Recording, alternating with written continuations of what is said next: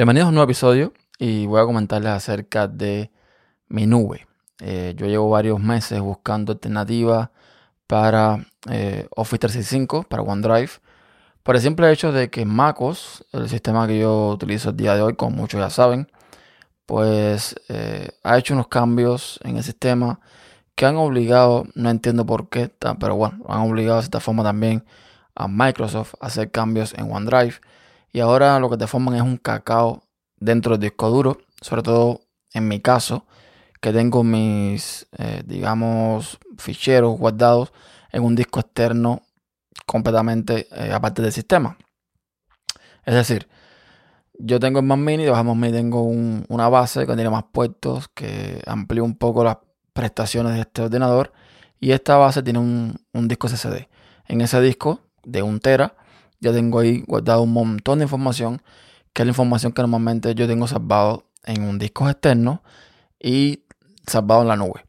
¿Qué pasó? Pues pasó que eh, con un cambio que hizo si son MacOS, OneDrive también cambió y entonces ahora forma todo un enredo con enlaces simbólicos, que si archivos ocultos, que si carpetas ocultas, que no sé cuánta historia. Y yo lo único que necesito es tener una carpeta con todos mis ficheros organizados y que esa carpeta se sincronice tal y como está en una nube para tener una especie de backup. Ya está, no me hace falta más nada. Entonces, las opciones que me estaban quedando eran eh, Dropbox y Mega.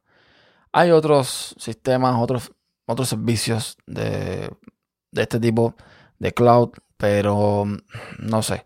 Estas dos que mencioné anteriormente son hasta ahora las, no sé, las que mejores mm, opciones me ofrecen en cuanto al servicio en sí, en cuanto al precio y todo el cuento. Total, que me fui por Mega. Me fui por Mega porque, entre otras cosas, es un servicio que me gusta bastante. Yo tengo o tenía el plan gratis este plan gratis eh, me da 50 gigas, hasta ahí todo bien.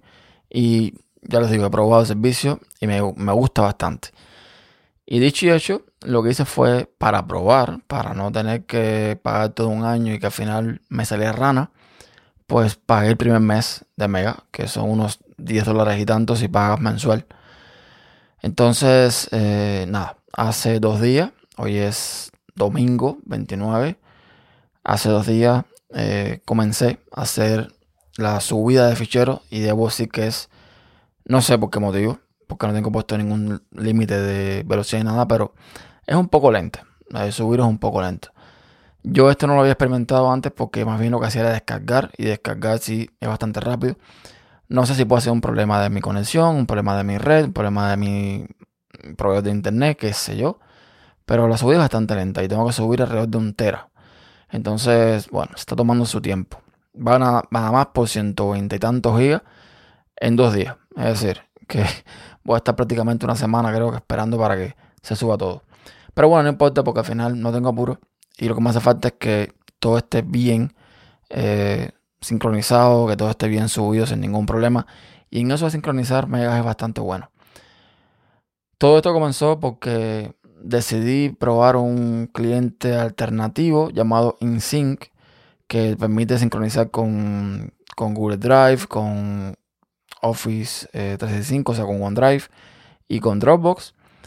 Y algo pasó ahí con todos estos cambios nuevos de OneDrive y esta aplicación que me empezó a duplicar ficheros, o sea, me hizo un cacao básicamente en mi, en mi disco duro. Y al final eh, por mucho que borré todo en OneDrive, que OneDrive no es capaz, no es capaz de arreglar el problema. Entonces, mm, bueno, eso es lo que hay. Borré todo en OneDrive, está en la papelera de hecho, todo lo que tenía ahí y decidirme por esta opción, por Mega, que el cliente funciona bastante bien, que se integra muy bien con el Finder de, de MacOS, que ya les digo, funciona bien, funciona un poco lenta la subida, Mm, por algún motivo, pero bueno, no importa. Una vez que todo esté todo arriba, ya todo será mucho más fácil porque no suelo eh, subir y bajar grandes archivos. Así que no hay problema. Entonces vamos a comenzar. Vamos a ver qué tal me funciona todo. Y ya les iré contando para que le interese este tema en los próximos episodios, si se da el caso, qué tal me fue, si renuevo, si no renuevo y todo lo demás. Si tienen alguna opción, yo no estoy buscando un servicio para sincronizar constantemente, para modificar ficheros y que suban y que bajen. Más bien estoy buscando un servicio de backup. Si tienen alguna experiencia positiva en ese sentido, por favor, háganme llegar eh, el feedback. Y nada, hasta un próximo episodio. Chao.